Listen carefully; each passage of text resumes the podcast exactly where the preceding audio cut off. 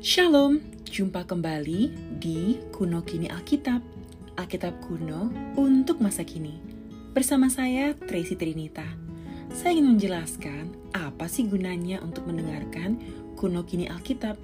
Pertama, penjelasan tentang Alkitab secara garis besar dan kitab bacaan lebih spesifik yang ada dalam Kuno Kini Alkitab. Yaitu setiap harinya kita akan membaca satu kitab kejadian satu, besok kejadian dua, lusa kejadian tiga, dan seterusnya. Berikutnya lagi, nomor dua, renungan harian. Karena setelah mendengarkan firman Tuhan, akan ada renungan harian dan pertanyaan untuk kita bisa aplikasikan ke seharian kita. Ketiga, podcast ini di bawah 20 menit. Biasanya sih sekitar 12 menit sampai 15 menit.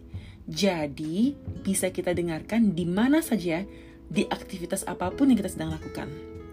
Maka dari itu, mari belajar bersama firman Tuhan setiap hari melalui podcast Kuno Kini Alkitab, Alkitab kuno untuk masa kini.